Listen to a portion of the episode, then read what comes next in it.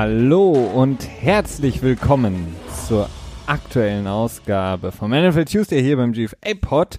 Und es ist unsere 76. Folge und wer hätte gedacht, dass wir in Folge 76 äh, über eine Person sprechen müssen, lieber Christian und alle da draußen, die uns zuhören. Eine Person, äh, die die Liga äh, erneut im Sturm erobert, ähm, auf dem Feld eine zwei Wochen hingelegt hat, die bisher noch kein Quarterback so hingelegt hat, auf Pressekonferenzen besser aussieht als Cam Newton und ähm, ja, den James Winston in Tampa Bay absolut vergessen macht. Ähm, Fitzmagic, Entschuldigung, ähm, Ryan Fitzpatrick ist zurück und dominiert die Liga auf der Quarterback-Position. Und damit, ja, hi, Christian, ähm, wa was sagst du dazu? Wie, wie ist dein Standing zu Fitzmagic?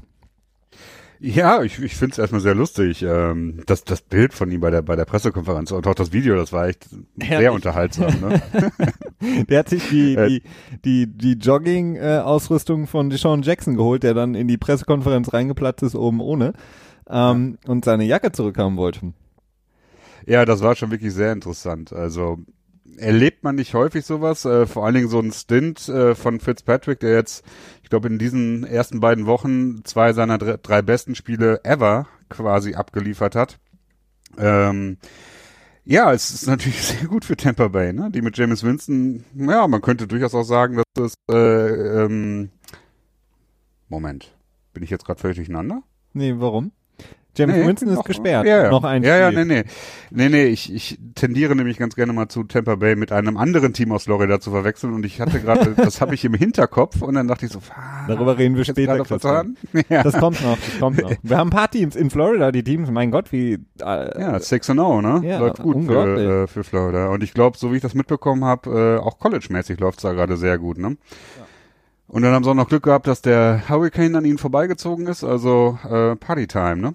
Absolut, Sunshine. Nein, aber zurück zum Thema. Ja, erstaunlich, äh, wirklich erstaunlich. Ähm, aber wir wissen ja, ich meine, ich habe es glaube ich auch im äh, Vorfeld der Saison in der Preseason gesagt, äh, Fitzpatrick ist durchaus dazu in der Lage, eine Reihe sehr guter Spieler aneinander zu reihen. Und äh, bei ihm ist halt immer eher die Frage, wann diese Reihe abbricht und wann es dann wieder dazu übergeht, dass es halt wenig und auch deutlich weniger schlecht wird. Aber der Stretch, den er jetzt gerade hat, der ist absolut bemerkenswert und ähm, ja, auch schön. Ja, absolut. Also Fitzpatrick ist ja nicht nur ein extrem cleverer Typ, ähm, das wissen wir und das wird auch gerne immer wieder hervorgehoben aufgrund seines College-Backgrounds. Nein, er ist auch im Grunde genommen derjenige, der jungen, vielleicht auch teilweise, ja, nicht, nicht wirklich vielversprechend, aber sagen wir mal jungen Quarterbacks, die irgendwelche Franchise installiert haben, in der Hoffnung, dass er, sie ihnen etwas geben können. Sobald Fitzpatrick gesigned wird, ist eigentlich relativ klar, dass er eine Chance bekommen wird und dass er die Chance bisher auch immer genutzt hat. Also ob es bei den Jets war, ob es bei den ähm, Bengals war, ob es bei wo hat er noch gespielt? Er hat ja bei ähm, ähm, äh, Houston hat er gespielt. Ja, genau, bei Houston, ja.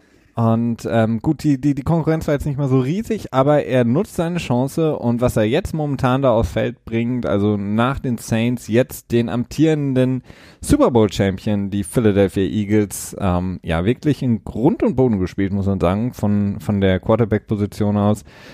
Ähm, großartig und ähm, ja, er ist auf jeden Fall, wenn er gut drauf ist, gute Laune hat, dann hat man eben auch schöne Stories abseits des Feldes von ihm. Das ist immer äh, recht amüsant mit Fitzmagic. Auf jeden Fall, ähm, ja, kann man glaube ich schon sagen, dass James Winston, auch wenn er äh, übernächste Woche dann zurückkommen kann, also ab dem wenn wir jetzt in dieser äh, diesem Wochenende Woche drei haben, ist James Winston ähm, dann ab dem Montag danach wieder in der Team Facility, also dann ist seine Suspension aufgehoben, er darf zurückkommen, aber dann oh, wird kleine Korrektur. Ja. Oder? Moment. Nee, es ist das Sunday Night Game. Ja. Sunday Night Game gegen Pittsburgh. Oder Monday Night Game. Nee, Monday Night Game spielen die. Das heißt, äh, okay. James Winston okay, kann Dienstag, Dienstag. da sein. Also eben nach dem Spiel, ähm, sorry, da hatte ich mich vertan, was den äh, Zeitplan angeht. Naja, macht ja auch keinen großen Unterschied. Ähm, auf jeden Fall, dann wird er zurückkommen, aber wird sich erstmal einreihen müssen, äh, denn selbst Sean Jackson, der ja jetzt auch seinen zweiten Frühling erlebt mit den Buccaneers, äh, nachdem es in Washington nicht so funktioniert hatte, der hat ja auch gesagt, ähm, zwischen den Zeilen hat er gesagt, er will, dass Fitzpatrick weiterspielt und alle Zeichen deuten darauf hin, den heißesten Quarterback vielleicht neben Patrick Mahomes in der Liga logischerweise nicht aufs Spielfeld zu setzen. Und vor allen Dingen, was man auch hört, ist, dass, ähm, klar, wenn man 2 zu 0 gewinnt und das dann vielleicht auch ein bisschen überraschend, gerade wenn man sich die Gegner anguckt, ist die Stimmung natürlich besonders gut bei einem Team wie Tampa Bay, die äh, jetzt nicht so viel zu feiern hatten in den letzten Jahren. Und äh, Fitzpatrick ähm, fügt natürlich sich da perfekt ein. Der Lockerroom ist wohl sehr, sehr happy und alles ist gut. Äh, eitel Sonnenschein da in Florida. Und James Winston war ja auch eine Story immer in den letzten Jahren, dass er es eben nicht geschafft hat, ähm, nicht nur auf dem Feld wirklich abzuliefern, sondern auch als Franchise Quarterback das Team mitzureißen, das Team unter seine Fittiche zu nehmen. Er ist ja eher ähm, etwas negativ aufgefallen durch seine ähm, es war ja auch in New Orleans sein ähm, äh, hm. Eat the W, also seine ähm, komischen Gesten, die er da gemacht hat. Also von daher spricht alles für Fitzpatrick momentan. Ja, es ist halt schwer zu sagen. Also ich, ähm, natürlich sagt man immer, ne, die Hot Hand und so weiter, die, die wechselt man dann in dem Moment eigentlich nicht aus. Aber du hast ja mit Jameis Winston, ja, den Quarterback, den du hoffst, als dein Franchise-Quarterback äh, weiter im, im Kader mhm. zu führen. Ja, und da ist dann halt die Frage, okay, äh, wechselt man, wechselt man nicht? Oder sagt man, man, ja, ich vermute, dass es darauf, darauf hinauslaufen wird, dass man so eine Transition Period einleitet, dass man sagt, ja, James Winston, du kommst jetzt erstmal ins Training rein und wir führen dich erstmal langsam ne, hinein, an das Spiel wieder, an das Spiel wieder her, heranführen quasi. Und äh, man so die Entscheidung ein bisschen ja in die Ferne schiebt, weil wie gesagt, wir kennen alle Fitzpatrick und die Coaches kennen ihn auch und die werden sich wahrscheinlich auch denken, ja, okay, lass uns doch erstmal gucken, wie es weiterläuft. Ne? Vielleicht jetzt schon diese Woche gegen äh, Pittsburgh, dass er dann quasi so zusammenbricht und ein Katastrophenspiel hat. Und vielleicht wartet man dann einfach auf so ein Spiel, um dann zu sagen, so, hey, ja, James, äh, genau auf diesen Moment haben wir gewartet, äh, du bist unser Mann, wir vertrauen dir und so weiter. Ah, ich glaube nicht. Also wenn man sich die Verteidigung anguckt, äh, gegen die Fitzpatrick jetzt gespielt hat, gegen die Saints und ja. gegen Philadelphia und dann schaut man auf die nächste Woche ähm, gegen Pittsburgh. Pittsburgh, die Patrick Mahomes zum zweiten Star neben Fitzpatrick jetzt gemacht haben in der Liga. Also klar, Mahomes, ein großartiger Spieler, hat jetzt in zwei Wochen wirklich fantastisch gespielt, aber das Spiel gegen Pittsburgh war natürlich auch teilweise wirklich einfach, muss man sagen, für ihn. Also das, ähm, da war die Pittsburgh Defense nicht wirklich auf der Höhe, gerade die Pass Defense. Also sie haben es ihm da schon teilweise recht leicht gemacht. Und wenn ich mir dann vorstelle, dass dann da Fitzpatrick hinkommt mit einem Team aus Tampa Bay, was extrem gut drauf ist, glaube ich jetzt nicht, dass er in diesem Spiel gegen Pittsburgh einbricht. Ja, aber, gut, aber das, ich glaube, das hat weniger mit der Stärke des, der Defense zu tun, denn mit der äh, Inkonstanz äh, oder Unkonstanz, ich weiß nicht, wie man das so auf Deutsch nennt, äh, die Fitzpatrick halt an den Tag legt. Ne? Ähm, aber ja gut, ich meine Prognose ist, dass ähm, Fitzpatrick erstmal erstmal weiter spielt, solange er natürlich diese Zahlen und diese Performance halt abliefert. Und äh, aber dann halt relativ an einer relativ kurzen Leine, glaube ich, dann doch im Endeffekt spielen wird. Denn Fitzpatrick ist, äh, ich glaube, 35 Jahre alt. Er ist halt nicht die Zukunft, ne? Ähm, ja gut, ich meine, man könnte halt sagen, gut. Ja, äh, aber ob James Winston halt die Zukunft Jahre ist, spielen. ist halt jetzt auch die ja. Frage. Also da scheinen sich die Geister. Ja. Ja. man darf halt nicht vergessen, ähm, Tampa Bay hat schon ein ziemlich talentiertes Passempfänger äh, Team. Ja, klar. Ja. Mike Evans, ja. Sean Jackson, Howard, den genau. Tight End. Das ja. ist natürlich nicht schlecht, aber das hatte James Winston auch und äh, hat nicht geliefert. Also, naja, wir werden sehen. Ähm, aber jetzt haben wir schon mal die beiden heißen Kandidaten, ähm, ja, die Frontrunner, wenn man so will, nach Woche zwei für den MVP-Titel äh, Fitzpatrick und Mahomes angesprochen. Müssen wir auch vielleicht ganz kurz nochmal die äh, Joe Flacco Watch ähm, kurz reinbringen. Christian, ich habe dir versprochen, dass ich das jetzt jede Woche so ein bisschen im Blick habe. Ähm, mein Joe Flacco äh, von den Baltimore Ravens. Momentan ist er bei 612 Yards, 5 Touchdowns, 2 Interceptions, ein Quarterback-Rating von 93,5 ist da gut im Rennen momentan, muss ich sagen. Hat auch jetzt leider verloren gegen die Bengals. Ähm, da war The Red Rifle Andy Dalton mit AJ Green in der Combo etwas stärker. Aber ähm, nur mal so für alle, die ähm, vielleicht sich gefragt haben, wie steht es momentan um Joe Flacco ja, er ist noch Elite, die Zahlen sprechen für sich. Nein. einfach nein. Also ja, vielleicht noch nicht einfach nein, aber Okay, nächstes nicht, Thema, Christian. wir sollten, äh, wo wir gerade zu guter Stimmung sind, ähm, über die traurigen Themen sprechen. Das wisst ihr, wenn ihr uns länger hört. Wir geben euch einen Recap, was die äh, Spieler angeht, die Verletzungen der jetzt Woche zwei, die jetzt abgeschlossen wurde mit dem Monday Night Game gestern. Natürlich auch ein Hinblick auf Woche drei. Viele, die vielleicht auch Fantasy spielen, für die ist das interessant. Ähm, wichtigste Namen können wir vielleicht mal ein bisschen durchgehen. Christian LeSean McCoy, Running Back der Bills, ähm, mit einer Rippenverletzung ähm, nach einem äh, ja, Friendly Fire, äh, wie man das in Amerika sagt. Also der eigene Center ist auf ihn draufgefallen, Ryan Groy. Und McCoy hat es danach nochmal kurz probiert, ähm, hat es aber dann wieder aufgegeben, weiter zu spielen. Und ähm, ja, für ein Team, die Bills, die momentan von allen relativ schlecht geredet werden, ist er der mit Abstand vielleicht beste Spieler, mit Sicherheit der beste Spieler in der Offense. Und er könnte jetzt längere Zeit ausfallen mit einer Rippenverletzung, die für einen Running Back natürlich nicht ähm, wirklich ideal ist. Ja, was man gelesen hat bisher ist, dass das eine Verletzung ist, durch die McCoy schon mal durchgespielt hat. Ähm, wahrscheinlich ist aber wohl, dass die Bills eher auf seine Langzeitgesundheit gehen wollen und nicht nur irgendwie das Risiko eingehen wollen, dass sich das nochmal äh, verschlimmert, die Verletzung, die er jetzt hat, an seinem Rippenkäfig, heißt das so auf Deutsch? Ich Schwer glaube, zu sagen. Habe ich noch nie gehört. Nee. Ja, keine Ahnung. So, ja, naja, ist auch egal. Äh, sieht auf jeden Fall so aus, als, als ob Chris Ivory dann in der nächsten Woche den, ähm, tja, den Hauptteil der Ladung abbekommen wird.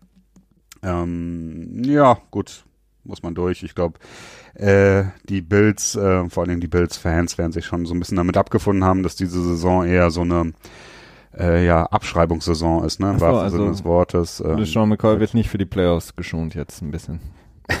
ja, ich glaube, das ist äh, eher unwahrscheinlich. Ja. Der nächste, das äh, ja? wird wohl nichts. Wird wohl nichts. Der nächste Running Back, Aber, ja?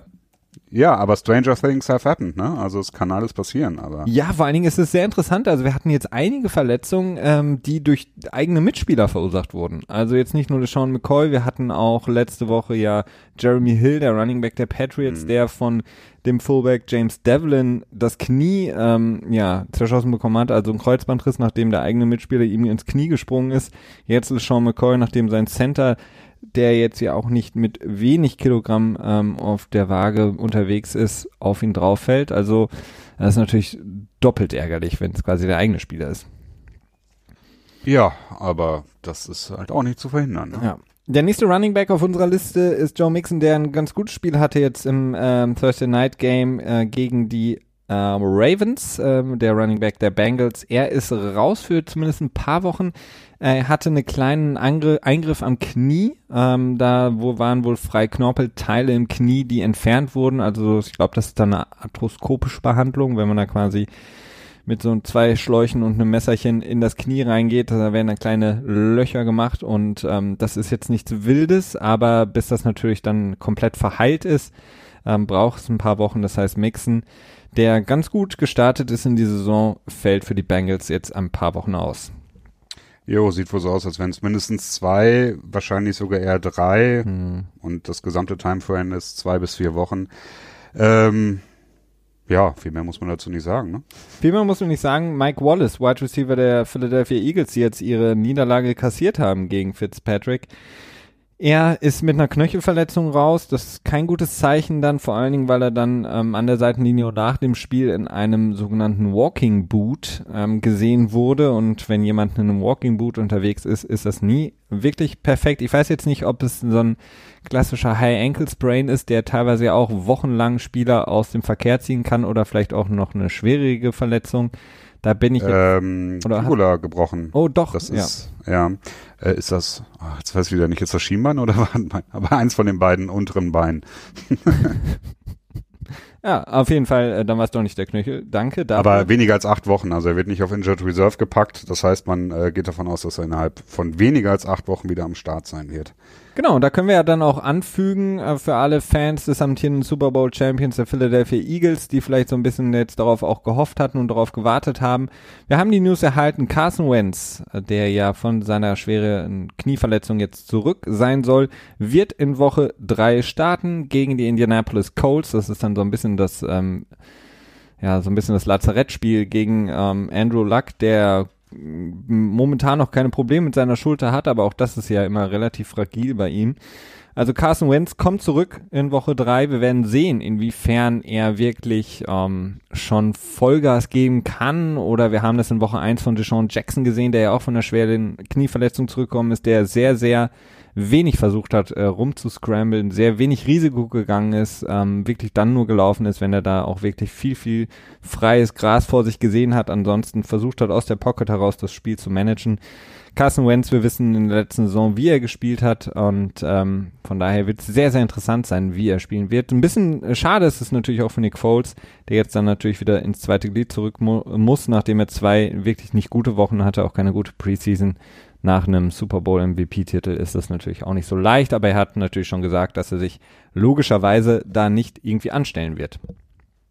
Ja, natürlich. Also ich meine, er hat jetzt auch, hätte auch einfach kein Recht, das so zu behaupten. Ne? Wenn er jetzt wirklich die letzten beiden Spiele auf dem Super Bowl-Niveau weitergespielt hätte und das Niveau, was er zum Ende der letzten Saison teilweise gezeigt hat, dann hätte er natürlich vielleicht auch mal was sagen können. Das ist aber auch nicht seine Art. Ich glaube, er ist wirklich ein sehr äh, bescheidener Spieler insgesamt.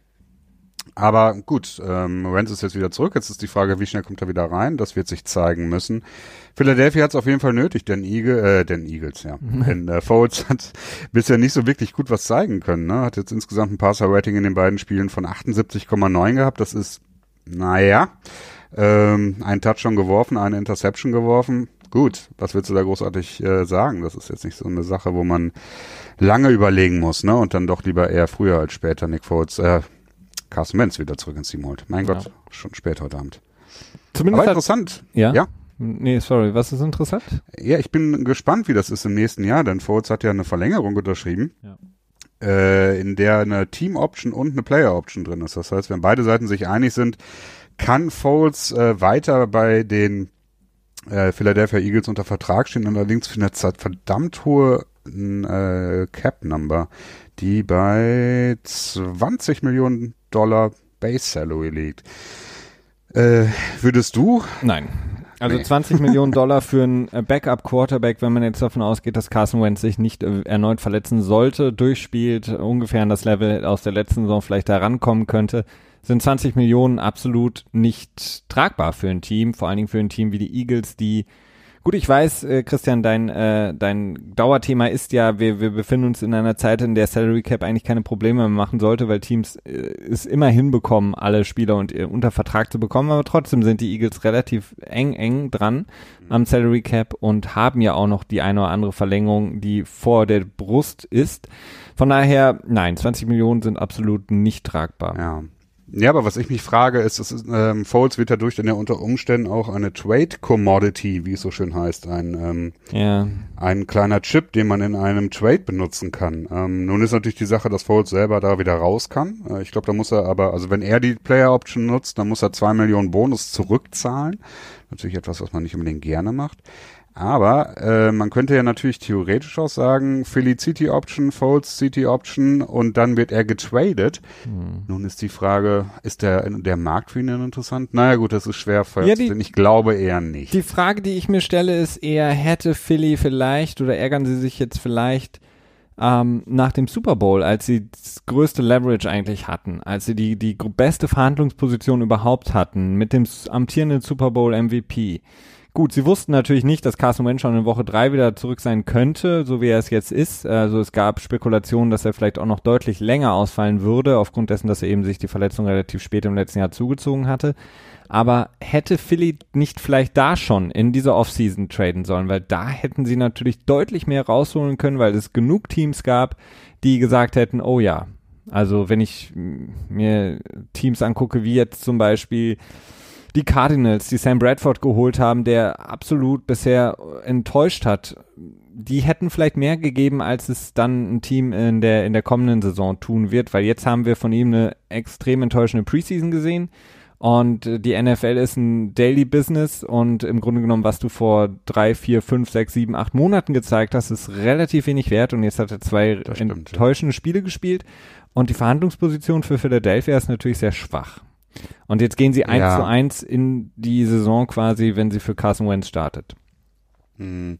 Nee, ich, ich finde nicht, dass das ein Fehler war. Ich weiß nicht, was ich damals gesagt habe. Könnte sein, dass ich damals eine andere Meinung habe, aber gut, ich behalte mir immer das Recht, von meiner Meinung zu ändern. Ähm, nee, ich, ähm, ich finde nicht, dass es ein Fehler war, weil man hat relativ wenig ausgegeben. Ich glaube, schlussendlich haben sie, ich glaube, ihm einen Bonus von zwei Millionen für dieses Jahr gegeben und dafür einfach eine relativ große Sicherheit gehabt. Man musste sich nicht in der Free Agency nach einem Backup-Quarterback umsehen, denn zu erwarten, dass man irgendwie ein oder zwei Spiele nicht mit Carson Wentz wird bestreiten müssen, das war, glaube ich, relativ klar. Und dann hat man lieber einen Quarterback im Kader, der die ganze, den man schon irgendwie kennt, ne? Der weiß, äh, mhm. wie er im Lockerroom ist, der vom Team respektiert wird vor allen Dingen. Das darfst du ja auch nicht vergessen. Also viel, äh, viel mehr Respekt kann man ja wahrscheinlich kaum haben in dem Moment als Nick Foles, als Super Bowl MVP und als absoluter Underdog und was auch immer diese ganzen Storylines dort waren. Und ähm, nee, ich fand schon, dass es eine gute Entscheidung Ja, es ging mir auch nicht jetzt so um das um die Kohle, die sie dieses Jahr bezahlen müssen, sondern einfach nur um das Trade Value, was sie vielleicht im nächsten Saison ähm, dann bekommen könnten oder eben vor dieser Saison bekommen. Ja, aber ich glaube auch nicht, dass sie viel für ihn bekommen hätten. Also er war ja auch unter einem Einjahresvertrag, natürlich ja. eine sehr gute Nummer. Ich glaube, die lag so bei sechs, sieben Millionen oder so. Also das heißt, äh, Salary Cap mäßig wäre sehr billig gewesen, aber ich glaube nicht, dass du einen First Round Pick für Foles bekommen hättest. Ähm, ja, und dann hätten sie wahrscheinlich auch getradet. ja, vielleicht. Also ich meine, es gab Berichte, ne? Die Browns waren dran wohl irgendwie, also hatten zumindest, also gut, das hört man von den Browns jede Saison, dass sie irgendwie angeblich ähm, ihr komplettes Haus verpfänden würden, um irgendeinen Quarterback unter Vertrag nehmen zu können. Ähm, ein paar Verletzungen, glaube ich, hast du noch, Christian, äh, wenn du die vielleicht genau. noch kurz reinschmeißen würdest. Ja, äh, nochmal schlechte Nachrichten für die desaströse Offensive Line der New York Giants, die jetzt in der Niederlage gegen oh Gott, Dallas? Gegen, haben sie, gegen Dallas, genau.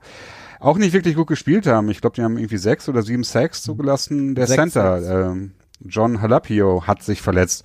Ich habe das irgendwie noch in Erinnerung, dass die Giants vor kurzem einen Center in den Westen getradet haben.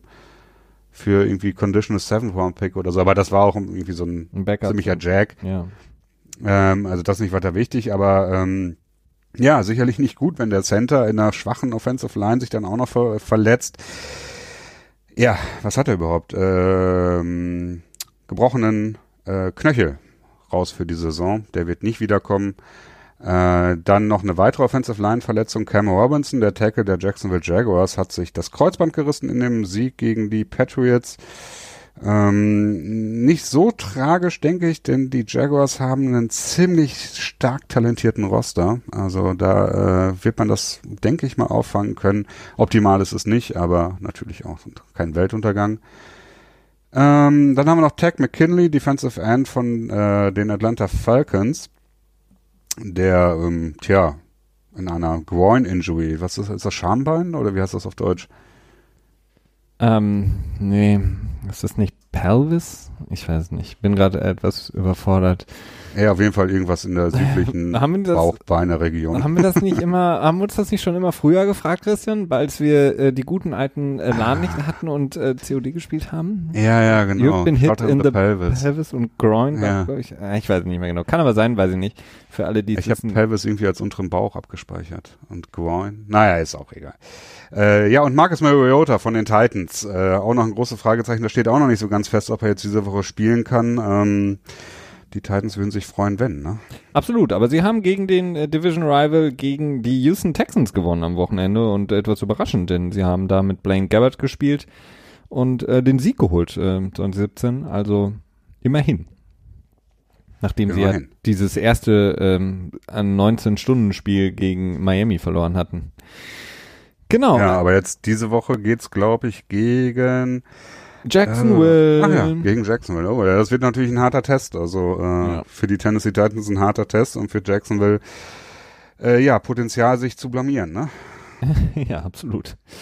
Ähm, genau, bevor wir zu den Spielen kommen, weil über die sprechen wir auch, falls ihr euch fragt, wann redet ihr denn endlich mal über die Spiele, da kommen wir gleich noch zu, denn es gibt noch natürlich ein paar andere wichtige Sachen, die uns auch ähm, natürlich auch sehr, sehr wichtig sind, deswegen wollen wir es hier besprechen.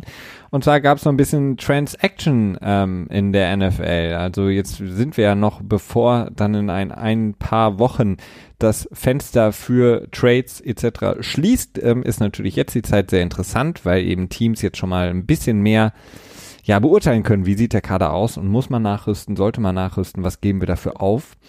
Und die New England Patriots haben sich mal wieder ähm, reingemischt nach deren Niederlage in Jacksonville, die jetzt ähm, einige Schwachstellen auf jeden Fall aufgezeigt hat. Wenn ihr darüber mehr erfahren wollt, dann müsst ihr morgen in unseren Petspot reinhören, da sprechen wir ausführlich drüber.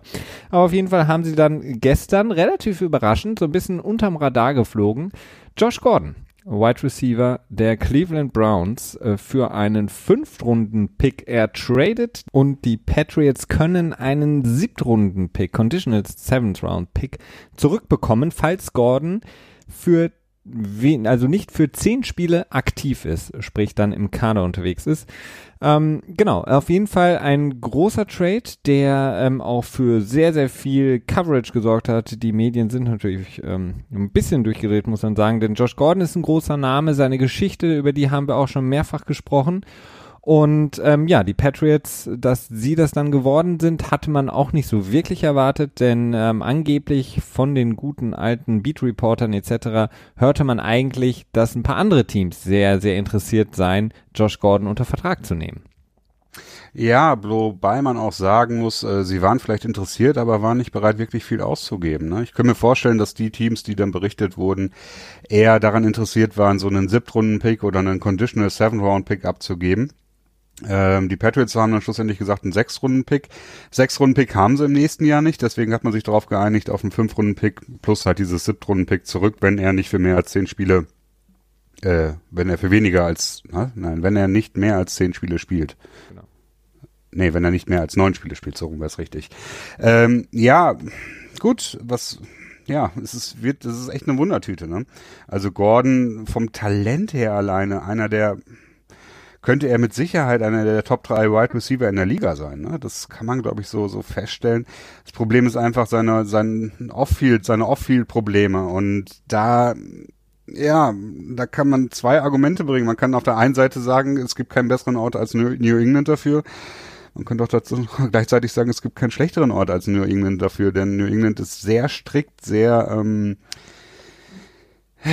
ja ähm, kalt, Zumindest hat man so das Gefühl. Ähm, und ja, es ist schwer festzustellen, ob das eine gute Umgebung ist für Gordon. Ne? Braucht er jetzt Struktur und einfach nur äh, down to business und äh, kein großer Quatsch drumherum oder braucht er jetzt so ein bisschen Cuddling, dass man sagt, okay, ähm, wir kümmern uns extra um dich und wir geben dir Raum und ja, das wird sich zeigen. Ähm, Bedarf ist in New England da. Gerade nach dem Spiel gegen die Jaguars äh, kann man sehen, dass da durchaus äh, eine Sehnsucht nach einem weiteren Passempfänger vorhanden war.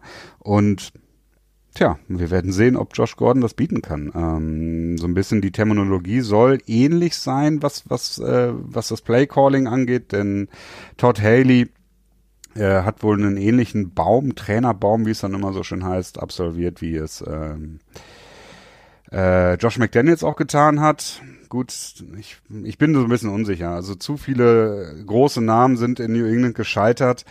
Ähm, ja, wir werden sehen. Aber für die Patriots ist es auch gut. Er ist noch mindestens zwei Jahre unter Vertrag. Im nächsten Jahr droht äh, Josh Gordon das Exclusive White, nee, ein AFA, ne? Er ist Restricted, Restricted Free Agent, im nächsten genau. Jahr und die Pets könnten ihn dann tendern, aber das ist genau. natürlich noch, da sind wir noch weit also von entfernt. relativ billig, aber das ist wirklich noch sehr weit davon entfernt. Erstmal muss er überhaupt beweisen, dass er quasi fähig ist, ein NFL-Spieler zu sein. Ähm, viele sagen, das ist seine letzte Chance.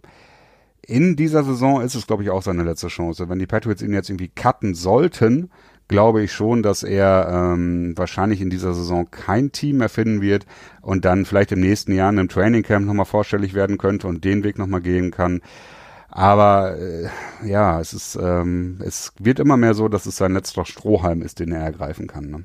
Ja, absolut. Also das wird interessant sein. Also wie gesagt, die Patriots zahlen quasi jetzt sein restliches 2018er Gehalt. Nächstes Jahr ist er Restricted Free Agent. Ähm, angeblich, was ich eben angesprochen hatte, waren acht bis zehn Teams an ihm dran. Die Bill, ach, die Bills sage ich schon, Entschuldigung, die Browns haben es natürlich auch nicht so ultra clever gemacht, indem sie quasi schon vor dem Spieltag jetzt haben verlauten lassen, dass sie ihn wahrscheinlich am Montag äh, cutten werden. Danach haben sie gesagt, okay, wir würden ihn natürlich auch traden.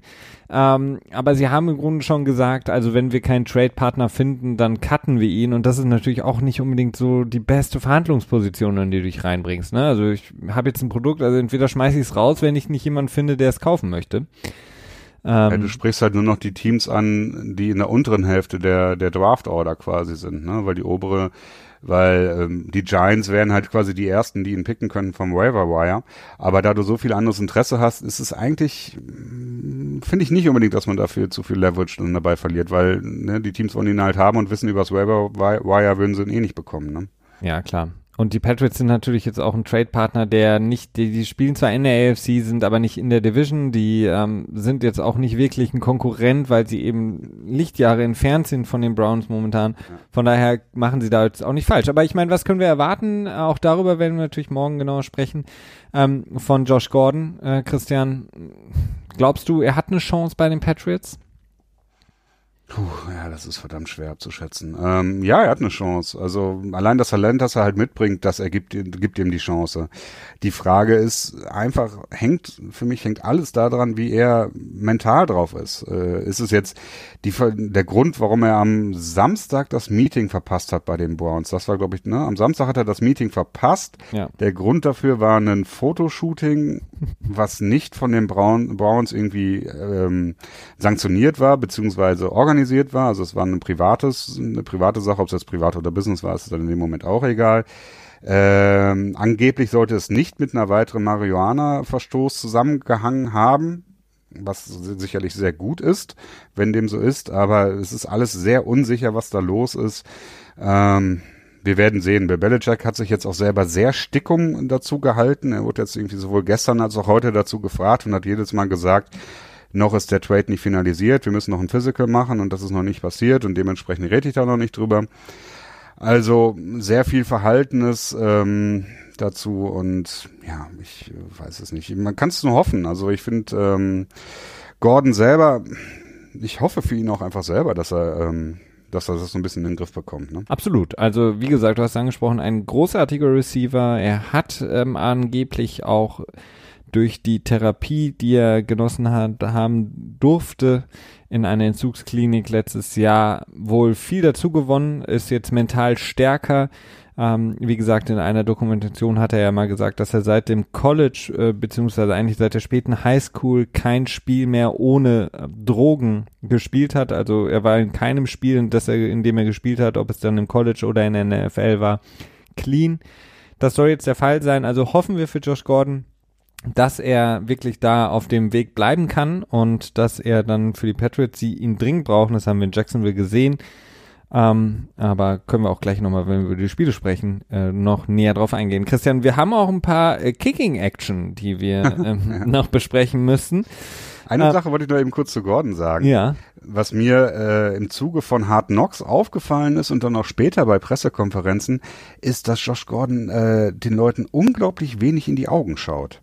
Das ist mir irgendwie aufgefallen. Also es ist nicht so, dass er es gar nicht tut, aber er guckt nur sehr wenig in die Augen. Er guckt häufig irgendwie einen Punkt in die Ferne. Und das fand ich schon irgendwo interessant, was, ja, was irgendwie so ein bisschen tieferen Einblick in seine Seele quasi zulässt. Ne? Aber gut, oh. das ist jetzt nur so eine kleine Randnotiz. Das Willst du mit äh, Herrn Alex Guerrero vielleicht ein Franchise aufbauen?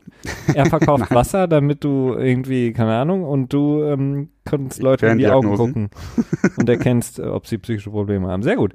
Ähm, aber kommen wir zurück zu den Kickern, die auch äh, vielleicht so ein paar Mental Problems hatten, beziehungsweise, das ist jetzt böse, vielleicht ein paar ähm, Konzentrationsprobleme, so ist es besser formuliert. Und zwar in erster Linie natürlich der Rookie-Kicker Daniel Carlson von den Minnesota Vikings, der das Spiel für die Vikings verschossen hat, das muss man wirklich so sagen. Und ähm, ja, dann entlassen wurde, Kommentar von Mike Zimmer, dem Head Coach, habt ihr das Spiel gesehen? Auf die Frage hin, warum er oder welche Entscheidung dazu geführt hat, ihn zu entlassen. Ja, verständlich, dass man da, ähm, tja, ein bisschen die Nase rümpft und äh, ja, man hat eine Niederlage, nein, beziehungsweise nicht eine Niederlage, ist ja eine Unentschieden, aber es kommt so selten vor, ne? Deswegen ist es fast wie eine Niederlage kassiert äh, gegen Green Bay. Ein durchaus gewinnbares Spiel, ähm, und durchaus sehr frustrierend. Ne? Also der junge Kicker hat drei Field Goals verschossen, davon zwei in Overtime. Ich glaube eins, um in Führung zu gehen. Und äh, hätte Green Bay nochmal die Chance gehabt, ranzukommen, was sie dann aber offensichtlich im Nachhinein nicht geschafft haben. Und eins, um äh, das Spiel dann tatsächlich komplett zu gewinnen. Ne? Ganz, ich glaube, vier Sekunden vor Ende der Overtime. Ja, schade. Ähm, aber ja, gut, jetzt ist Dan Bailey am Start. Der hat die zweitbeste Kicking Percentage, glaube ich, äh, aller Zeiten. Insofern könnte das Problem jetzt für die Vikings zumindest gelöst sein. Ja, man kann es für die Vikings hoffen. Den Carlson äh, ist natürlich traurig für ihn. Man muss wirklich sagen, ähm, und äh, ja, als Rookie-Kicker in so einem national übertragenen Spiel in der NFL, wenn du eben drei, vor allen Dingen zwei mindestmachbare Field Goals verschießt, deinem Team direkt den Sieg kostest, ein Team, das natürlich äh, auf Siege gerade gegen den Divi Division Rival angewiesen ist, ähm, ist es schwer, dann im Nachhinein, wenn du dann entlassen wirst, nochmal eine Stelle zu finden. Also das ist jetzt wirklich so eine 50-50-Sache, wenn er nochmal irgendwo bei einem Team ein Tryout bekommt, kann er glücklich sein aber dass ihn ein Team jetzt zeitnah nochmal holen wird, ist sehr unwahrscheinlich und dann kann die Karriere auch schon vorbei sein. Das ist ein bisschen traurig, logischerweise, für den jungen Kicker. Auf der anderen Seite, klar, haben sie jetzt Dan Bailey geholt, der auch unter, ähm, wie ich finde, interessanten Umständen bei den ähm, Dallas Cowboys entlassen worden war, früher schon ähm, in der Offseason. Einer der besten Kicker überhaupt ähm, in der Liga der aber auch mit, ich glaube, es waren Rückenprobleme, die er hatte, ne? Ähm, letzte Saison ja, hatte letzte Saison damit müssen zu kämpfen gehabt, immer ausgesessen wieder. hatte. Also ja, es wird sich zeigen. Aber eine traurige Story. Das war war ganz war ganz ähm, interessant. Während des Spiels hat mir meine meine liebste Lieblingsschwester geschrieben, die ich natürlich auch mit dem Football angesteckt hatte und die war hat schon äh, mit Tränen Smileys geschickt und meinte Carlson, das war's dann wohl leider für ihn und ich meinte so, ja, sehr wahrscheinlich. Also das ist sehr sehr schnell das Business in der NFL. Ja, vor allen Dingen äh, hatte Carlson einfach auch das Pech, äh, dass halt direkt ein guter Ersatz da war. Ne? Ja, Denn absolut. Wir haben es im letzten Jahr gesehen, da wurden dann oft die Kicker hin und her getauscht und haben dann eine Woche da gekickt, die andere Woche dann da und nirgendwo konnten sie wirklich überzeugen. Aber jetzt halt mit Dan Bailey, ähm, da ist die Entscheidung nicht schwer gefallen. Ne? Nee, und wir haben auch noch einen weiteren Kicker, der entlassen wurde, Zane Gonzalez von den Browns. Genau. Auch er hat seinem Team jetzt schon, im Grunde genommen ja auch schon in Woche eins war es ein bisschen schwierig mit ihm. Jetzt äh, hat er die äh, in, in, bei den Saints, auch da hätten sie das Spiel gewinnen können, wenn man sich das vorstellt, die Browns gegen die Saints, dann hätten sie das Spiel gewonnen. Auch er hat ähm, ja verschossen, wurde entlassen. Aber ich weiß nicht, haben die Browns schon einen Ersatz? Weil Dan Bailey, den hätten sie wahrscheinlich auch gerne gesigned. Äh, ja, Unrestricted Rookie Free Agent Greg Joseph. Ah ja, das ähm, hört sich vielversprechend an. ja, das ist halt so ein bisschen Brownsy wieder, was da passiert, ne? Ähm, ich weiß es nicht. Ist natürlich echt extrem bitter für, für Cleveland, die jetzt wirklich zwei Spiele hätten gewinnen können und da nun wirklich so lange auch schon drauf warten, ne? Und äh, wer weiß, wie es da weitergeht. Ähm, ja, ich weiß es nicht. Also, ja, äh, Browns, ne? Browns, Browns. Die genau, also wer weiß, wie das Spiel gelaufen wäre, wenn der Extrapunkt geschossen worden wäre, dann wären sie in Führung gewesen. Ja. Gut, äh, dann hätten sie nochmal, dann hätten sie danach sogar kicken können, um das Spiel zu gewinnen. Also, naja, gut. Tja, kann man, kann man, ja, was soll man sagen? Ne? Es ist halt einfach Kickers are people too und Panthers are people too. Definitiv, ja. Ja, es ist schon, schon sinnvoll, wenn man da, äh, wenn man da eine sichere Situation hat. Und ich glaube auch nicht, dass irgendein Team nicht bereit wäre, die äh, lächerlichen vier Millionen oder viereinhalb Millionen, die im Moment üblich sind, für einen äh, guten Kicker auszugeben. Ne? Das wird, glaube ich, auch jedes Team direkt tun. Frage ist halt eher, wie findet man diese Kicker? Ne? Also aus Draft. Europa über ein YouTube-Video natürlich. Gab es da mal nicht diesen Norweger, der so einen unglaublich äh, interessanten. Gibt jedes Jahr wieder einen. Da gibt es jedes Jahr wieder einen, der gehypt wird. Also ich meine auch ein Norweger, ja. Das war letztes Jahr, ne? Und der hat dann ja. glaube ich auch ein Tryout bei den Jets gehabt. Aber ja, die fundamentalen Dinge sind wohl anscheinend zu wichtig, dass du nicht einfach jemanden, der nur gut schießen kannst, einbinden kannst. Ne? Du musst ja auch die eventuell dann Onside-Kick hinkriegen und die Kickoffs hinkriegen und das Tackeln muss natürlich auch eine Sache sein, die du können kannst, äh, können musst. Ne? Absolut, ja. Wobei sich auch da die meisten Kicker in der NFL direkt verletzen eigentlich, wenn sie dann mal irgendwann tackeln müssen, sind sie dann direkt raus. Das stimmt, ja. Ähm, wenn wir jetzt zu den Spielen gehen, habe ich noch so ein paar andere äh, Topics gestern, Christian, die ich gerne besprechen würde. Und zwar, wir hatten das angesprochen, Patrick Mahomes, der in Kansas City ein überragendes Spiel abgeliefert hat mit äh, sechs Touchdowns, keine Interception, 23 von 28, also der hatte mehr Touchdowns ähm, als Incompletions. Ähm, gegen Big Ben, der jetzt auch nicht schlecht gespielt hat mit 452 Yards und drei Touchdowns, aber ähm, es bleibt ein unglaubliches Problem und scheint auch das Team so ein bisschen auseinanderzureißen, mehr und mehr äh, bei den Steelers. Nicht nur, dass Le'Veon Bell immer noch nicht zurück ist, sondern auch, dass Antonio Brown ähm, jetzt mit einem ehemaligen PR-Angestellten der Steelers, glaube ich, ähm, sich einen Twitter-kleinen ähm, Beef geliefert hat und da auch so ein paar Spekulationen angeheizt hat und heute nicht beim Training war. Äh, gestern, glaube ich nicht, oder? Ich meine, heute war er nicht beim Training. Nee, ich meine, das war gestern gewesen. Meine, das war gestern war- auch nicht. Also es kann sein, okay, also er war gestern auf jeden Fall nicht in den Team Facilities, da gab es Okay. auch kein Training, sondern nur irgendwie Film-Watching und Coaches-Meeting und sowas. Da war er ähm, unentschuldigt äh, abwesend. Wie das heute war, weiß ich nicht, das habe ich noch nicht mitbekommen. Ähm, kann natürlich sein, dass du da auf einem aktuelle, äh, aktuelleren Stand bist Nee, als vielleicht ich. war es auch gestern, Entschuldigung. Ähm, ja, und dann hat er halt bei Twitter halt geschrieben, trade me, ne? Also das ist, ähm, ja, dazu die ganze Geschichte mit ähm, Le'Veon Bell, die nach wie vor andauernd, andauert sein Fernbleiben. Und dann gab's auch, mh, ja, ich weiß jetzt nicht, ob das so besonders ist, aber es gab so eine Szene in der Übertragung, wo ähm, Antonio Brown sich mit seinem Offensive Coordinator äh, gestritten hatte. Nicht mal ähm, Todd Haley ist, sondern, ah, wer ist der Ich Neue? habe den Namen auch vergessen. Ja, gut, okay. Ähm, ja, alles nicht wirklich gut, aber auch alles eine Sache, die relativ schnell ähm, geregelt werden kann. Mike Tomlin hat sich mehr oder weniger gar nicht dazu geäußert in der Pressekonferenz. Er hat gesagt, so er freut sich darauf, wenn er endlich wieder, nicht, nicht wenn er endlich wieder, aber wenn er wieder mit Antonio Brown reden kann, sprich über die Sache reden kann. Mehr hat er nicht dazu gesagt. Wurde von den Beat-Reportern dort auch nicht so ins Kreuzverhör genommen. Wir werden sehen. Ähm, ja, wenn Antonio Brown auch noch unzufrieden wird, dann wird's natürlich spaßig. Ne? Die Absolut. Sache Also, ist die, was das Traden angeht, eher unwahrscheinlich, denn Antonio Brown würde 28 Millionen in Dead Money bedeuten, wenn sie ihn traden. Das ist ein riesiger Batzen Geld, dazu das Talent. Also da dafür eine, eine Trade-Kompensation zu bekommen, das halte ich für so viel Dead Money haben andere Teams in komplett und das für einen Spieler aufzunehmen ist äh, absolut absurd. Aber um das Ja gut, ich meine, wenn du genug First-Round-Picks dafür kriegst. Äh, um das Ganze nochmal äh, von hinten aufzurollen, also ein PR, ehemaliger PR-Angestellter der Steelers hatte äh, auf Twitter geschrieben, dass eben nach dem Spiel auch gegen Kansas City Antonio Brown eben ein Spieler, also so ein klassisches Systemprodukt ist, also ein Produkt des Systems, in dem er spielt, jetzt seitdem er in die Liga gekommen ist und dass eben Big Ben ihn zu dem Spieler gemacht hat, der er ist und ähm, Antonio Brown gar nicht so ein Superstar ist, wie viele immer sagen. Und daraufhin hat eben Antonio Brown gesagt, ja, tradet mich doch, dann werden wir schon sehen, wenn ich woanders spiele und ähnlich stark spiele. Ähm, Ah, okay. Und das war natürlich dann die Kontroverse.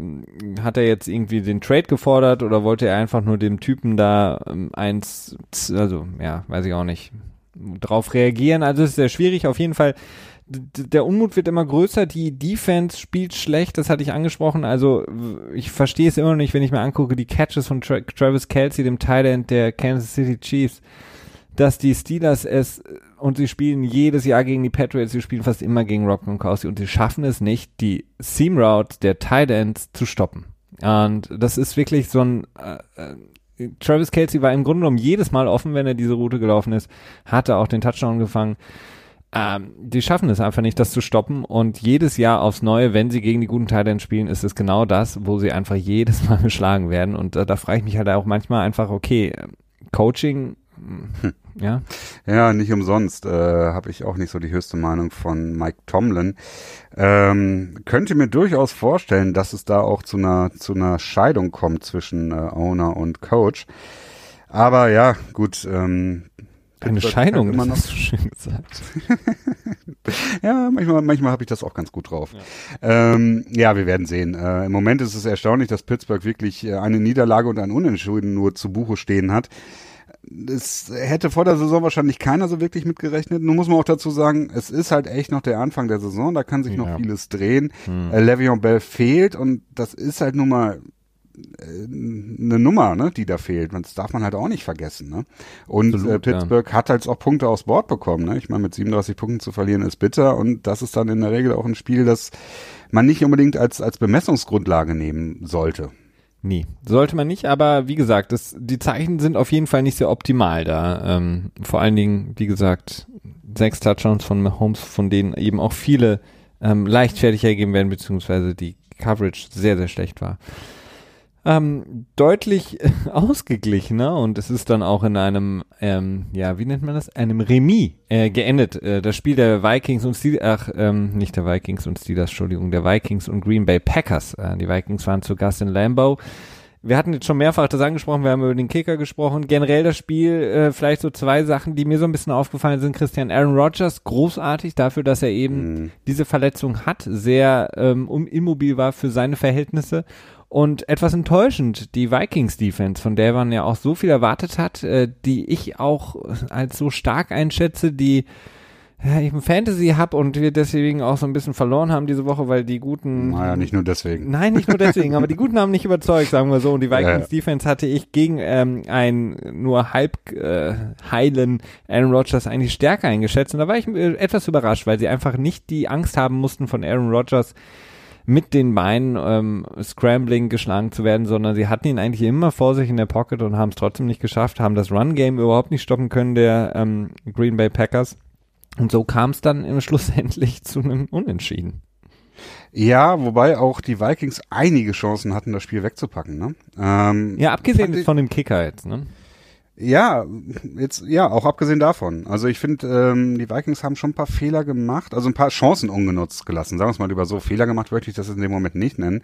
Ähm, aber Aaron Rodgers fand ich schon erstaunlich. Also man hat ihm gar nicht unbedingt so sehr angemerkt, dass er verletzt ist. Ne? Er hat zwischendurch auch einen Lauf für 18 Yards oder so gehabt. Nee, aber da ist er ja schon oder? echt gehumpelt. Also hm, fandest du? Also ja. ich fand das ja, man hat das bei einigen Würfen gesehen, dass er halt nicht auf seinem, äh, auf dem Planting Leg, wie das so schön heißt, auf dem ähm, gewichtstragenden Bein, was ist dann so, keine Ahnung, äh, nicht so viel Druck aufgebaut hat und die Pässe halt auch, naja, dementsprechend nicht so viel Zip hatten. Aber A-Rod, äh, sagt man überhaupt A-Rod zu ihm? Ich weiß nee, A-Rod ist, nee, ist der Baseballer. Ist Baseballspieler, ne? Ja, ja, ich weiß, aber fällt mir immer bei ihm ein. Also man kann ihn ja auch naja. A-Rod nennen. Auf jeden Fall wollte ich nur kurz sagen, ich bringe irgendwann mal so ein Buch raus mit ähm, Deu äh, Christian, nee, wie nennt man das denn? Deutsch, äh, Christian Footballsprache. ja, Christian Deutsch, Deutsch, Christian. Nein, auf jeden Fall. Doch, ich, man hatte schon gesehen, klar, seine, seine Wurfmechanik war ein bisschen anders. Das sah alles ein bisschen ähm, starksiger aus, ein bisschen steifer aus insgesamt und er hat sich halt, ja, diesen Lauf, okay, aber er hat sich sonst halt relativ wenig bewegt aus der Pocket und das hat man gesehen, dass es ihm gefehlt hat. Ähm, das, weil er sonst das doch das eine oder andere Mal mit seinem klassischen Spin-Move sich rausgedreht hätte und dann eben noch mal ein bisschen Zeit gekauft hätte für die Leute. Aber ansonsten hat er sehr viel, echt sehr gute Sachen gemacht und ähm, auf der anderen Seite muss man auch sagen, die Vikings haben viel liegen lassen, aber die Packers hätten das Spiel eigentlich auch schon, hatten es eigentlich schon fast gewonnen und ähm, der Clay Matthews Hit, der dann als Roughing the Passer ausgelegt worden war und jetzt natürlich Burping. auch noch was? Burping heißt die Regel. Ja, ähm, aber offiziell ist es ein Roughing the Passer. Das stimmt, ja. Äh, 15-Yard-Penalty. Ähm, das hat natürlich den Packers dann das Genick gebrochen und da muss man sagen, also da war ich auch wirklich äh, so ein bisschen erbost, weil diesen Call, den fand ich schrecklich und ich fand, ich finde die Regel generell okay-ish, um jetzt mal ähm, dein Wortwahl zu benutzen, aber sehr, sehr schwierig und offensichtlich ist jetzt nach Woche zwei all die äh, Regeländerungen, die wir in der Offseason besprochen haben, gar nicht so das Problem, sondern das Roughing the Passer ist momentan das entscheidende Problem. Ja, beziehungsweise halt eben die Regeländerung mit diesem oder Point of Emphasis oder so mit dem Burping halt, ne? Dass du den Quarterback halt nicht anheben darfst, um ihn dann halt in den Boden zu rammen. Ja, so ungefähr. Aber das ja, hat er nicht gemacht, das hat er. Also ja, mein, schon ein bisschen, ne? Also der hat das, man hat gesehen, dass er das Bein angehoben hat, aber ich würde, ich fand das in dem Moment auch strange, um das mal vorsichtig zu be benutzen. Ähm, ich habe mir das auch angeguckt und habe gedacht, okay, wo ist da jetzt die Penalty? Ja, okay, ja, hm, okay. So, ne, ich habe wirklich lange gebraucht, um mich da irgendwie dahinter zu stellen. Ähm, bin auch immer noch nicht so ganz dahinter. Es wird auch interessant sein, ob diese Regel in der Art und Weise und dann auch in der Auslegung so weiter bestehen bleibt oder ob die im Laufe der Saison nicht vielleicht auch ein bisschen gelockert wird. Ne? Also ich habe ich hab im Grunde genommen ein paar Probleme damit, ähm, denn ja auch in diesem Fall war es so, wenn der Quarterback eben sieht, dass er den Ball noch werfen kann oder in dem Moment, als auch Cousins den Ball geworfen hat, haben die Quarterbacks einen Schutzmechanismus, um sich selber auch zu schützen, indem sie selber so ein bisschen abheben. Einfach nur ja. deshalb, dass, weil wenn du versuchst, starr stehen zu bleiben und dann kommt eben jemand wie Clay Matthews oder im Genau. schlimmeren Fall eben noch ein Defensive Tackle, der noch mehr Gewicht mitbringt und ähm, äh, reißt dich zu Boden, dann kannst du halt, wenn du Pech hast, dir beide Knie ähm, zerschießen. Und von daher ist das eben auch ein Schutzmechanismus, dass man dann eben so ein bisschen selber abhebt. Und ähm, dann wird es ja eben schwierig, weil dann sieht es immer so aus, als würde der der Pass-Rusher oder der Verteidiger generell den Quarterback in den Boden rammen und dann will, müsstest du es jedes Mal pfeifen. Und mittlerweile hast du es so, dass du den Quarterback nicht, ähm, sagen wir mal, unterhalb der äh, Gürtellinie tackeln darfst, ähm, du darfst nicht in den Kopfbereich gehen, was ja auch sinnvoll ist, um Kopfverletzungen zu vermeiden. Und du darfst ihn im Grunde genommen, ja, nicht mehr wirklich mit zu Boden nehmen. Und das äh, wird verdammt schwierig werden für die Passrusher, weil das ist so eine ähm, äh, Nano-Millisekunde, ähm, die dann darüber entscheidet. Und das finde ich sehr, sehr schwierig, das als einen Passrusher erklärbar zu machen und ähm, das dann auch wirklich stringent durchzupfeifen durch die Saison. Genau das stringent durchzupfeifen, das ist das Problem. Denn ähm, genau diese Penalty habe ich in dem Spiel Patriots gegen äh, oder Jacksonville gegen die Patriots gesehen gegenüber Tom Brady. Ich weiß nicht, ob das der Sack von Fowler war. Äh, ganz habe ich es nicht mehr vor Augen, aber da habe ich mich wirklich gewundert, dass das dann eben nicht gepfiffen wurde, weil das halt äh, deutlich deutlicher war, meines Erachtens dann in dem Moment. Und da komme ich dann wieder, okay, ich finde, Regeln sind erstmal Regeln. Wichtig ist, dass sie konstant sind. Und natürlich gibt es unterschiedliche Official Crews, die unterschiedlich pfeifen und äh, etwas anders, ne, laxer sind mit der Auslegung, weniger lax sind. Ja, aber Konstanz ist das Wichtigste. Und äh, danach äh, Kommunikation meines Erachtens, was halt äh, Officiating PR angeht. Absolut. Also das wird auf jeden Fall interessant bleiben. Ähm, ich glaube, für beide Teams war es jetzt kein, kein wirklicher Gewinn, dieses Remis. Ähm, denn beide Teams hatten wirklich die Möglichkeiten, das Spiel wegzupacken für sich. Ähm, wird interessant bleiben da im Norden in der NFC. Ja. Ja, ich weiß nicht. Ich finde, ähm, klar, die NFC selber ist natürlich erstmal, wirkt so, als wenn sie sehr umkämpft werden wird mit äh, Minnesota, mit Green Bay und mit den Lions. Nein, nicht mit den Lions, mit den Bears. Ähm, da hilft der Den das Bears, Unentschieden. ah. Ja, gegenüber den Bears hilft es, aber viel interessanter ist halt so ein Unentschieden dann doch insofern, als dass es halt äh, viele Tiebreaker-Szenarien relativ uninteressant macht später, wenn es dann um die Seeds geht mit den anderen ähm, Divisions, ne? Aber gut, das ist weit weg und ähm, kann schlussendlich auch keinen Unterschied machen. Aber ja, ich glaube, schlussendlich ist es mehr ein Sieg als, als eine Niederlage. Ja. Für beide Teams. Das ähm, Blockbuster-Spiel in der AFC war auf jeden Fall ähm, das Rematch des AFC Championship Games des letzten Jahres. Das Match der New England Patriots in Jacksonville gegen die Jaguars. Wir haben viel auch drüber gesprochen, auch im Petspot, ähm, über Jalen Ramsey, sein relativ loses Mundwerk und ähm, die Patriots generell. Können sie gegen diese Defense bestehen, ja oder nein? Im Endeffekt war es die Patriots Defense, die dann den Ausschlag gegeben hat im negativen Sinne. Für die Patriots im positiven Sinne hat Blake Bortles sein vielleicht bestes Spiel als Pro gemacht. Zumindest meinte Tony Romo das auch als Kommentator. Das ist das Beste, was er von ihm jemals gesehen hatte. Für 377 Ja. Yards, vier Touchdowns, eine Interception. Haben sie die Patriots, muss man wirklich so sagen, abgefertigt. Ja, definitiv. Also Jacksonville hatte das Spiel nur einen ganz kurzen Zeitpunkt nicht in der Hand, würde ich mal sagen. Im, äh, ich weiß nicht, war das im vierten Quarter? Da hatte man so ein bisschen das Gefühl nach der Interception von Blake Bortles, so okay, ne, es sind jetzt zwar noch irgendwie zehn Punkte für die Patriots, die sie aufholen müssen. Ähm, waren es überhaupt zehn Punkte? Ich weiß es gar nicht mehr so ganz genau. Elf waren es, glaube ich. Elf Punkte, ja. Ähm, das ist machbar und da können, da können die Patriots, jetzt kommen sie in einen, Flow rein. Jetzt ist halt Borgen-Play-Modus. Man wirft jetzt alles rein, was man hat oder so, aber das Momentum ist irgendwie da. Äh, aber dann kam halt auch relativ schnell, glaube ich, der Strip-Sack von Tom Brady und dann war es halt wirklich mehr oder weniger durch. Aber Jacksonville hat das Spiel wirklich mehr oder weniger das ganze Spiel über in der Hand gehabt. Das ist, ähm, das ist eben genau das, was sie letztes Jahr im AFC Championship Game nicht gemacht haben. Da haben sie nämlich in der zweiten Halbzeit den äh, berüchtigten Fuß vom Gas genommen und ähm, den Patriots wieder Raum gegeben, um zurückzukommen. Die Defensive Line hat die Offensive Line der Patriots ja absolut dominiert. Kaum ein Laufspiel war möglich für ähm, Sony Michel, der seine Premiere gemacht hat, der First Round Pick der Patriots und für Rex Burkhead, der nur relativ wenig gespielt hat. Ähm, tja, also Pass Rush top, Coverage top. Jalen Ramsey war nicht wirklich viel auf äh, Gronkowski drauf. Ich glaube, also ich vielleicht, ich glaube, ich kann es an einer Hand abzählen. Ja. Und ähm, dementsprechend kann man da jetzt nicht wirklich äh, äh, sagen, dass Gronk das Matchup gewonnen hat oder verloren hat. Nee. Aber sie haben Gronk wirklich gut im Griff gehabt. Ich glaube, er hatte nur zwei Catches ne, für unter 20 Yards. Also insofern absolut super Leistung von, von Jacksonville. Ähm, ja, sie haben vor allen Dingen auch eine Coverage gespielt, die ich selten gesehen habe, ähm, gegen auch Gronk vor allen Dingen. Also sie haben ihn häufig gedoppelt.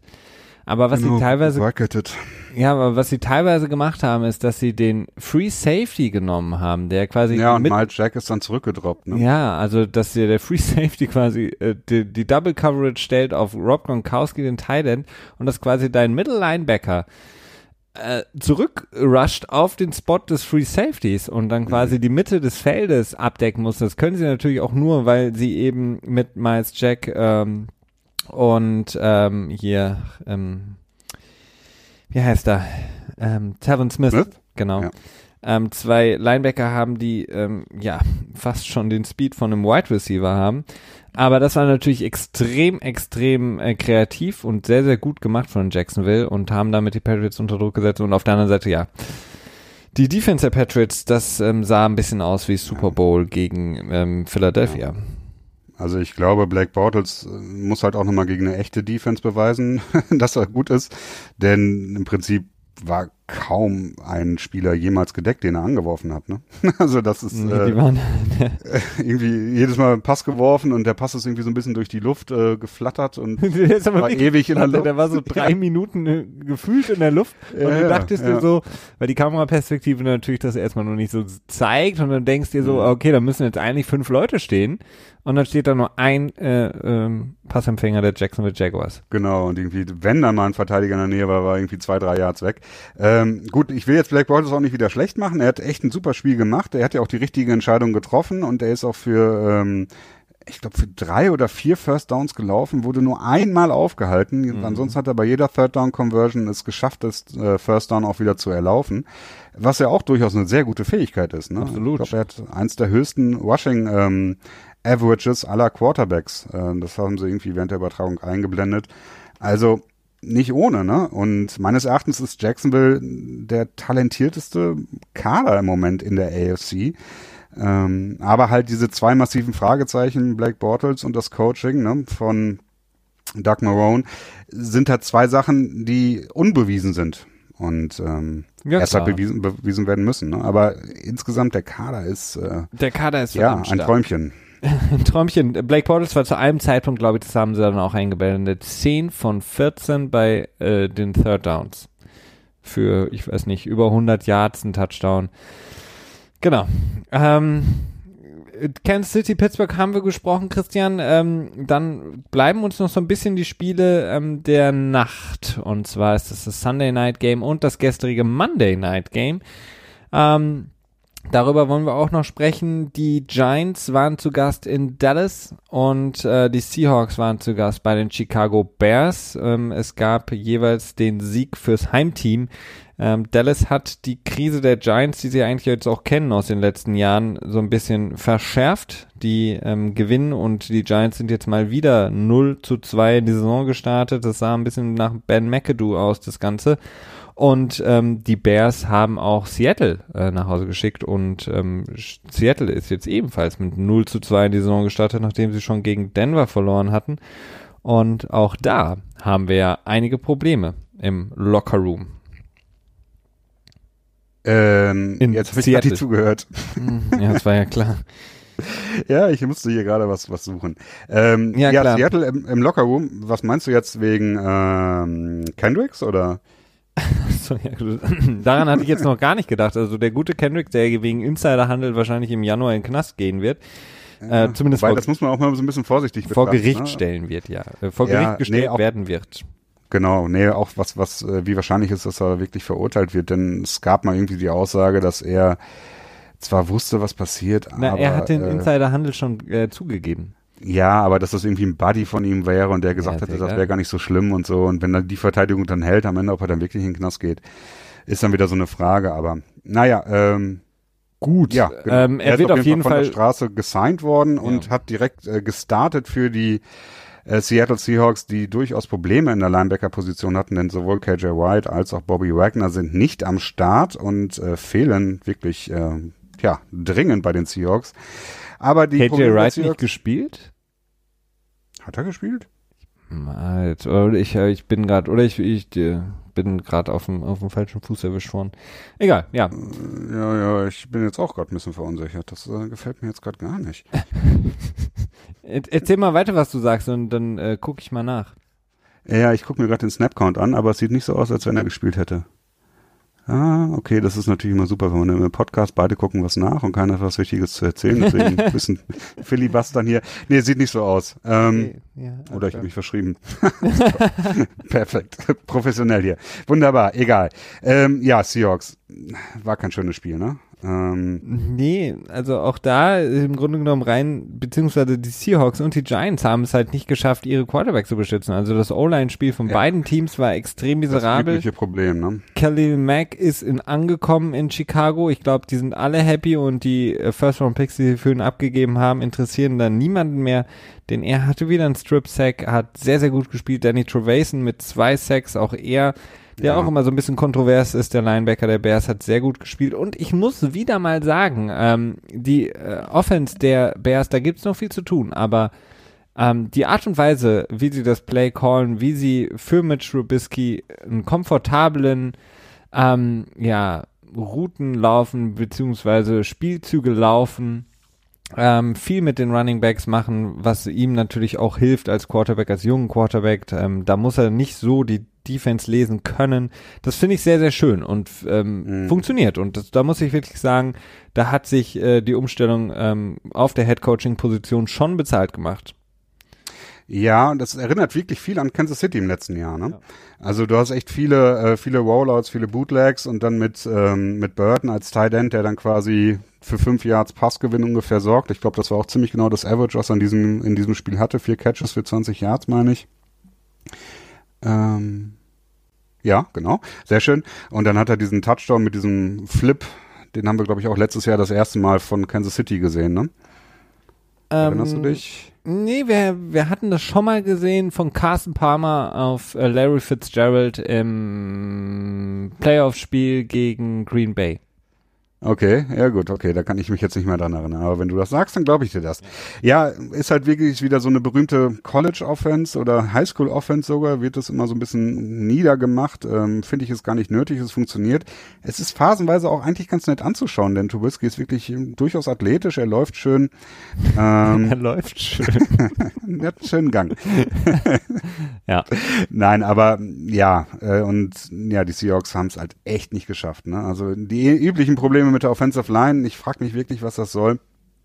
Ähm, inkonstant, Wide Receiver sind ein Problem. Tyler Lockett hat einen wunderschönen Touchdown gefangen. Das war wirklich ähm, extrem contested, wie man es dann immer so schön heißt. Den hat er echt super, super runtergeholt. Aber ansonsten ist es mit den Wide Receivers so bei Seattle immer so eine Sache. Ne? Und die sind halt nicht so in der Lage, wirklich viel ja, Raum zu generieren. Ne? Sind immer, sind jetzt nicht so, naja, nicht so ganz so optimal. Genau. Und ähm, Also, auch die Defense, ähm, klar, du hast die Verletzungen auf der Linebacker-Position angesprochen und ja, er hat nicht gespielt, KJ Wright, aber ähm, da ist auch wirklich nicht alles optimal und äh, momentan sieht Seattle wirklich so ein bisschen zerpflückt aus für mich ähm, auf beiden Seiten des Balls und ähm, ich bin, bin wirklich sehr gespannt, also wie sie da jetzt weiterspielen. Also jetzt gehen sie mit 0 zu 2 rein, dann kommen eben Spiele gegen LA, spielt man zweimal. Ähm, gut, Jimmy G können wir jetzt noch ein bisschen besser einordnen, aber das ist verdammt schwierig und Seattle, für die ich eigentlich gehofft oder wo ich ähm, auch gehofft oder auch gedacht habe, dass sie so ein bisschen mehr zurückkommen können. Gut, äh, es ist Woche zwei, aber es sieht nicht so rosig aus für die ähm, Seattle Seahawks um Russell Wilson. Ja. Und er kann es einfach nicht jedes, jedes Spiel irgendwie rausreißen. Also es ist ein Das Abbild stimmt. von der letzten Saison. Ja, das kannst du auch nicht von ihm erwarten. Du kannst nicht sagen, okay, jede, jede Woche lauf für 70 Yards und äh, Scramble und wirf dann irgendwie tiefe Bälle und sei damit erfolgreich. Das ist kein Konzept, auf das man wirklich äh, bauen kann. Ne? Das, das funktioniert halt nicht. Ähm, nee, aber man darf auch nicht vergessen, äh, die Bears Defense ist schon echt impressive, ne? Wenn du dir allein die Front Seven anschaust, du hast da Spieler bei, jetzt mit Khalil Mack natürlich der größte Name da drin, aber Walkon Smith, der wirklich gut, sich gut einarbeitet, Danny Tuvathan hast du gerade auch erwähnt und ähm, Akeem Nix, der ja so ein bisschen äh, unterm Radar immer fliegt, aber auch verdammt stark ist, ne? Mhm, absolut. Also Chicago, vielleicht jetzt nicht der größte Favorit in der, in der äh, NFC North, aber ähm, durchaus durchaus so, so, so, ein, so ein Sleeper vielleicht, ich weiß es nicht. Ja, wenn also sie ins Rollen kommen in der Offense, Ja. ähm, äh, haben sie auf jeden Fall eine Defense, die sie immer im Spiel halten kann. Ähm, Mhm. Und ähm, wir wissen ja, der gute alte Spruch, Defense wins Championships und Offense wins Games. Ne? Also Ja gut, aber das ist ja, das ist ja nicht mehr aktuell. das ist nicht mehr aktuell. Nee. Oh, wurde mir gar nicht mitgeteilt. ähm, Dallas, Ich ähm, schick dir das Memo zu. Äh, gut, wir haben ja Dallas, äh, die, die, wir hatten ja die kleine Twitter-Umfrage, ähm, die ich hier rausgesendet hatte. Welches Team vor Woche zwei jetzt benötigt den Sieg am dringendsten?